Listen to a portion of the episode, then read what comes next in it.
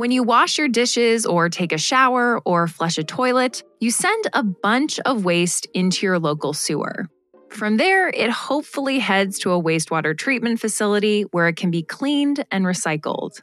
You could say that wastewater is objectively gross. I mean, it is filled with some chemicals that you definitely don't want in your body, plus things like soap and feces. But wastewater is also unbelievably interesting.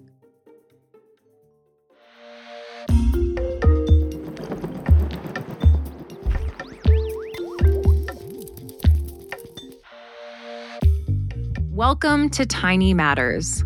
I'm Sam Jones. And I'm Deboki Chakravarti.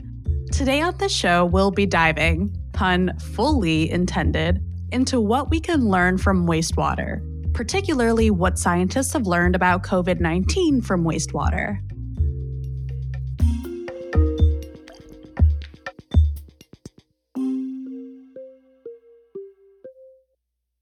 All of us within a community living in a community, we provide input into wastewater every day. And so, what's amazing about wastewater is it kind of gives us a glimpse into what's happening in terms of the health of individuals across an entire community. That's Krista Wigginton, an environmental engineer at the University of Michigan. Normally, when we think about a community's health, we're looking at individual data points that we've gathered from clinical samples or, or other tests but this is just like a sweeping average of what's happening across the whole community. So anything that enters the wastewater, either through fecal matter or urine or maybe saliva or the skin, that can get picked up at the wastewater treatment plant and analyzed. Being an environmental engineer, Krista says that a major focus of her work is making sure wastewater leaves a facility a whole lot cleaner than when it showed up. Krista was interested in studying wastewater and viruses in wastewater long before COVID 19 was on the map. Her focus was on removing viruses that we know get people sick if they make it into drinking water. We were mostly focused on enteric viruses. And so those are viruses that cause GI disease like diarrhea and vomiting. And so that would be viruses you might have heard of like norovirus, rotaviruses, some adenoviruses. So they get excreted in diarrhea. They can enter wastewater in really high levels. And that's where we were focused. Most of us weren't thinking about respiratory viruses because respiratory viruses, we think those are in our lungs, you know, maybe in our saliva, in our noses. And why would those make it into wastewater? And on top of thinking that respiratory viruses might not even make it into wastewater, Previous studies that had looked at how respiratory viruses fared in water showed that they didn't stay infectious for very long. So, unlike something like norovirus, which can make you sick if it's in the water you drink, and which I always think of as the cruise ship virus because it seems to consistently be the virus that has people throwing up on cruises. So, unlike viruses like norovirus, respiratory viruses were not top of mind. But then a pandemic caused by a respiratory virus, SARS CoV 2, meant that respiratory viruses were suddenly on everyone's minds. Pretty early in the pandemic, researchers in the Netherlands and then in the United States showed that genetic material, specifically RNA from SARS CoV 2, could actually be detected in wastewater. They're looking for the same thing you look for if you've gotten a COVID PCR test, where they swab inside your nose. But the amount of virus is pretty concentrated if you're taking it right from the source, and it's pretty clean. With wastewater, there's a whole lot of dilution and a whole lot of contamination to deal with. Think about it that viral RNA is just floating around in literal tons of water. And that water came from a restaurant or someone's toilet or a dishwasher or some kind of industrial site. So, how in the world do you pull tiny bits of RNA from all of that? Well, let's talk about it. So, you've got wastewater that has come from a bunch of different sources and made its way to a treatment plant. Often, an automated sampler will collect some of that wastewater every, say, 10 minutes over the course of 24 hours.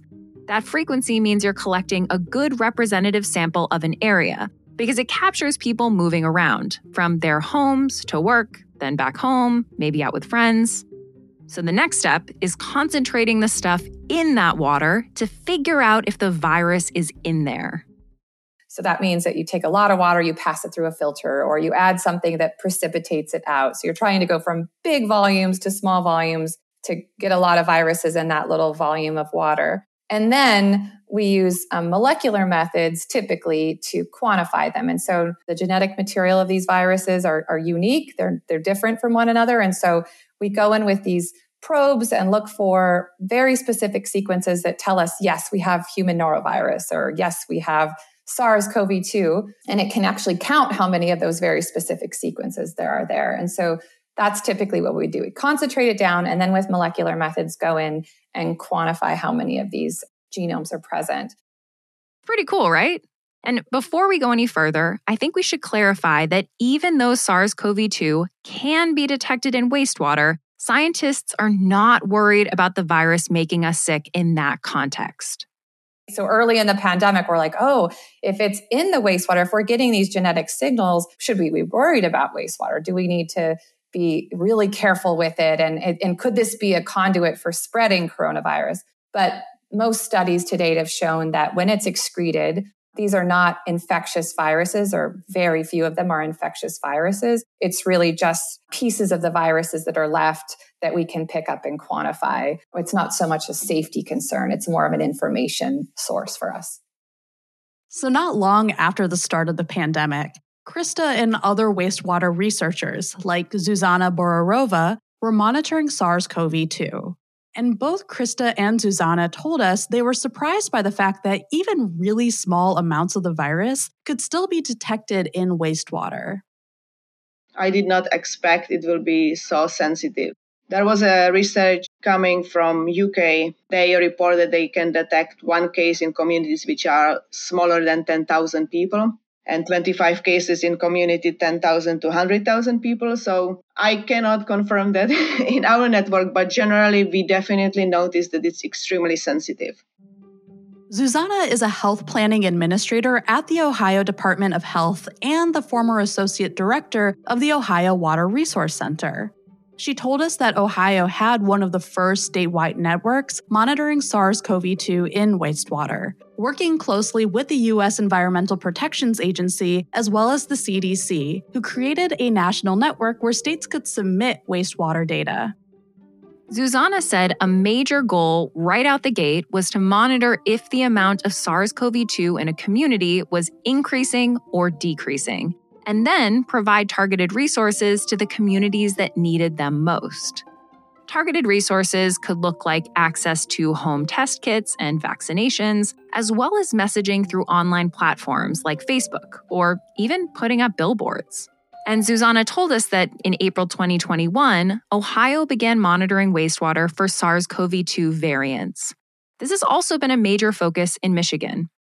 It's been really helpful to get an idea of where variants are spreading ahead of when clinical data comes in. I think that's been really interesting to see that advance. How, as we have these different waves of variants, wastewater gives you a near real time analysis of what fraction is this variant versus that variant across all these different communities.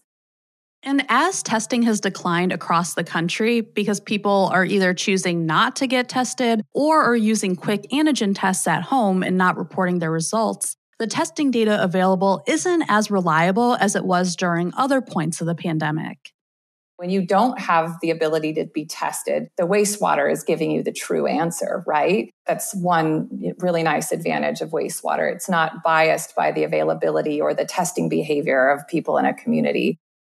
In addition to not being biased by who actually gets tested, wastewater data is typically available much sooner than clinical data. When you think about cases, they're being tested at many different clinics all over the community, many different individuals, different types of kits. All that data needs to make it to one central place where the data is gathered, checked, and then it's shared with you know the, the public health officials that need that data or it's posted to the dashboards. That takes time where with wastewater it's a single measurement for that day made in one lab. It's a lot faster to get that data posted.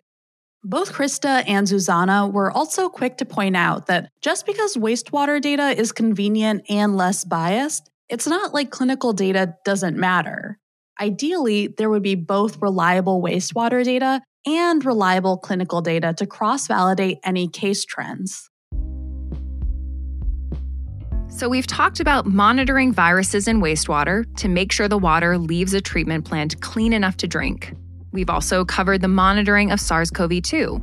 So now, let's pivot slightly to our third guest for this episode, who's been monitoring wastewater not for the virus, but for something closely tied to the virus pharmaceuticals. Diana Aga is an analytical chemist at the University at Buffalo who's been studying wastewater for 20 years. Most of that time, she's been focused on detecting antibiotics and antibiotic resistance. So, my original interest is really on looking at many pollutants, not just antibiotics, but other pharmaceuticals, including endocrine disrupting chemicals. There's so much that the wastewater can tell us. And as an environmental analytical chemist, we have the tools to analyze really low levels of all kinds of organic pollutants. At the start of the pandemic, when Diana and her lab were already looking for different pollutants in wastewater, some of her University at Buffalo colleagues had started looking for SARS CoV 2. And that gave Diana an idea. I'm thinking, you know what? We could actually pair this with chemical analysis because, of course, when people get sick, you know, the first thing you do is like, you have a headache. Okay, I'm going to grab acetaminophen or Tylenol or Advil and also when you when you go to the doctor then maybe they prescribe some other antiviral drugs and we can actually analyze all of those drugs simultaneously so, Diana, her lab, and her colleagues began comparing the chemical and viral data they were collecting. And one of the things they found was that there would be a peak in acetaminophen levels in wastewater before they would see a rise in SARS CoV 2 RNA. And when I say peak, I mean peak. Acetaminophen levels leading up to COVID outbreaks were almost 30 times higher than baseline levels in wastewater. And Diana told us that with recent advances in analytical chemistry, a scientist's ability to detect chemicals in wastewater is not only better than ever, you can go back and retroactively look for trends in data.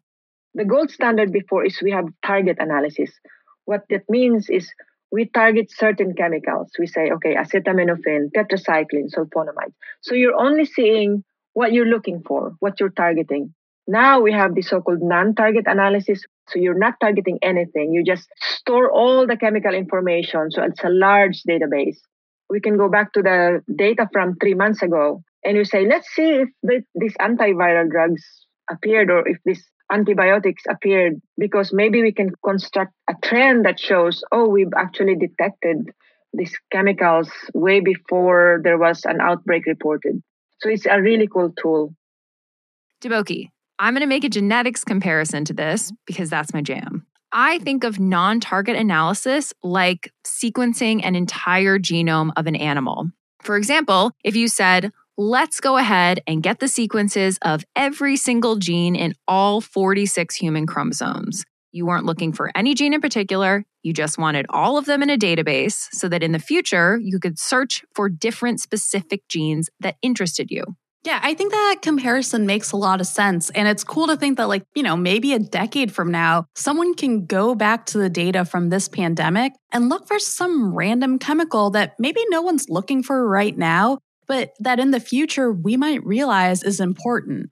Science, it's really the coolest. So, Diana also said that just like it's more useful to have both clinical data and wastewater data, having both chemical and biological analysis on wastewater is a big step up from only doing one of them, in part because it allows you to draw connections where you might not have predicted them otherwise. All right, Deboki, now I want to talk about what the future might hold for detecting diseases in wastewater. Of course, new variants of SARS CoV 2 are still being monitored, but now that researchers know that respiratory viruses can be detected in wastewater and have had years to refine the methods to detect them, there's this whole new world of viruses we can monitor. It's really important that we collaborate together and we are already talking about that because now with the, the Omicron variants and now with monkeypox and now we have report of polio. So there might be other viruses that they can detect with the molecular biology tools. But on the other hand, we can also include all the antiviral drugs that are being prescribed. So, with both information, we can really make a good prediction of what's coming out. And it's really important to have this early detection.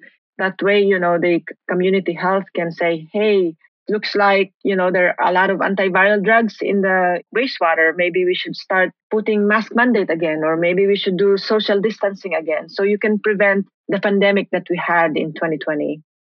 As of when we're recording this episode in August 2022, the techniques used for SARS CoV 2 detection are being adapted for monkeypox detection. And Zuzana told us that other diseases like influenza are already on scientists' radar. We had really interesting influenza years where we didn't have much of it during COVID, but then suddenly this year there was a lot of it late spring and summer, which is very unusual. That will be something interesting to monitor, for example when I'm in the international conferences and you know workshops about this, they, for example, talk a lot about Zika, which is not such a big yet issue in the U.S., but they see this will be extremely important to monitor Zika virus spread. I think this newfound ability to monitor viruses we maybe didn't think we could monitor or needed to monitor is really good. It means we're more prepared for the next thing that could come our way most people who are doing wastewater measurements now were not doing it before COVID 19. But now the playbook is much better defined. And so uh, hopefully the next time this happens, it'll be much easier to expand it and get it rolling out and, and build up these tests quickly. All the plants I've ever worked with are very generous with their time and their resources. Their purpose is to clean water. It's not to track diseases. And so we've really asked them over the last two and a half years to expand what they do and what they think about. And all the plants I've worked with, even though this is a new area for them, they've been so interested and wanting to help however they can. Again, and they've still got their regular jobs to do, right? Like it's been stressful two and a half years for them, but they've still been willing to pitch in and like make this whole thing possible. That feels like a pretty positive note to end on. I mean, Yes, we are still in a pandemic, but it makes me feel more hopeful about humanity when I hear stories of people working together, bringing their expertise together, and learning new things to help their communities. It's definitely a win. And especially right now, I will absolutely take a win.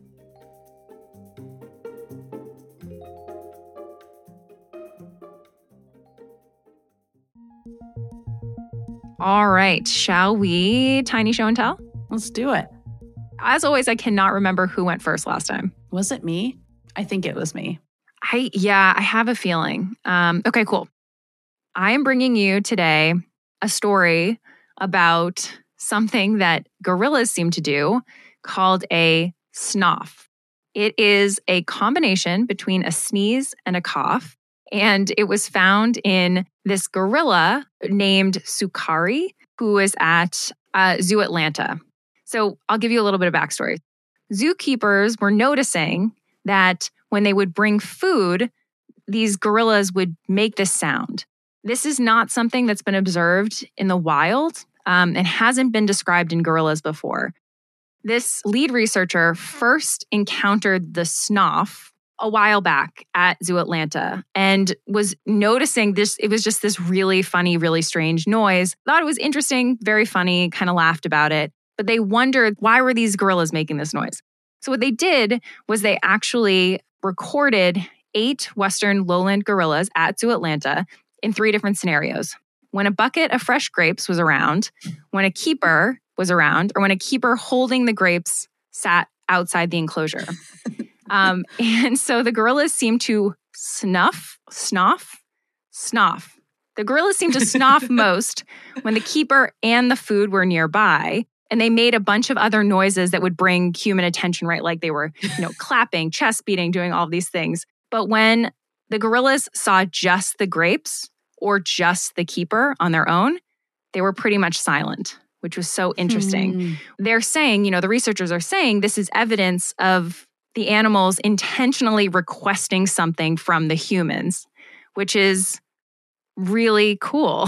um, you know, they, they're Yeah. they're learning, right? Um, Yeah. And it seems like this is not, it's not just at this zoo. Surveys from 19 zoos across the US and Canada have revealed that other gorillas make that same snoffing God. sound. I wonder if now those other zoos will try out the same experiment and see what Yeah. happens. Because I thought it was so interesting. So at this point, it seems like the researchers are speculating as to how this could have originated. They wonder, though, if because it's this sneeze cough, if there's some sort of signaling there where they've they are using it like in a way manipulating you because those are noises that the keeper would come over to say are you okay? You know do you have a cold? Mhm. is there something wrong? So it's really interesting and it's hard to say exactly exactly why they do it but it definitely seems like they could be using these sounds to manipulate humans Yeah. and get what they want which is actually Yeah. amazing. There is a video. I wonder if you can hear it. Let's see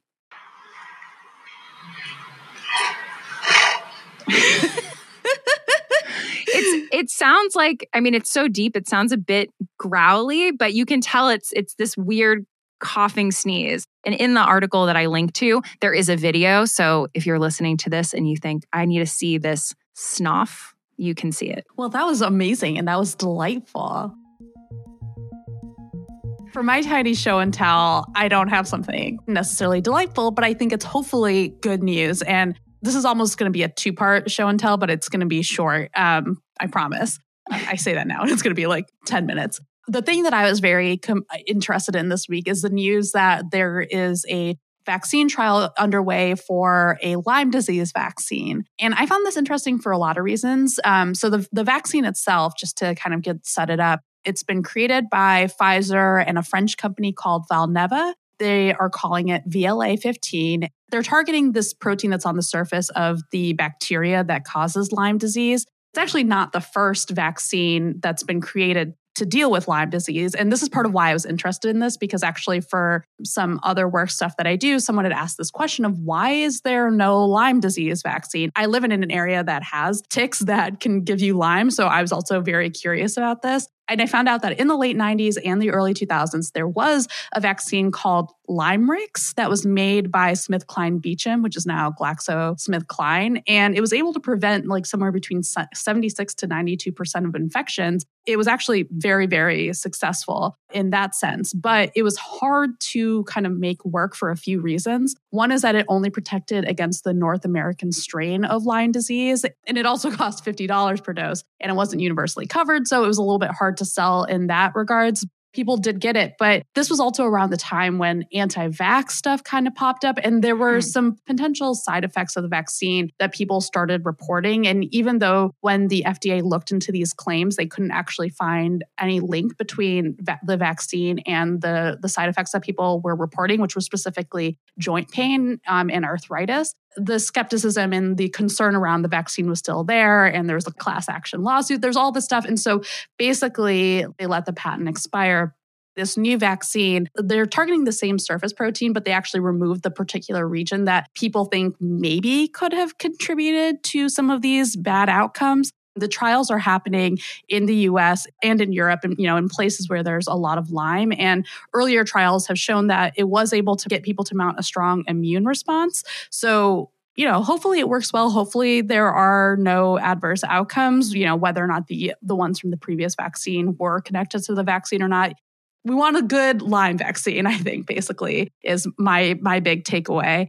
I'm hoping for for good things to to make Lyme disease a little bit less scary because I feel like right now I go outside and I come back in and I'm like, is there a tick on me? like I, Yeah. I don't I don't want it. No, absolutely. I mean, I grew up in um, an area where there was a lot of Lyme disease and fortunately never got it. I mean, I think I was also starting at a young age, just so aware of the fact that I needed to do a tick check on myself every time I came Mhm. inside. And so I think that was really helpful. Um, and also, you know, wearing long socks or pants if you're in Yeah. high, tall grasses. But it would be amazing to have a Lyme, some vaccine that would prevent Lyme disease. I mean, my dogs have a Lyme disease vaccine. They get vaccinated every year to make sure they don't get Lyme disease. It would be nice to just not have to worry about it. Yep, for sure.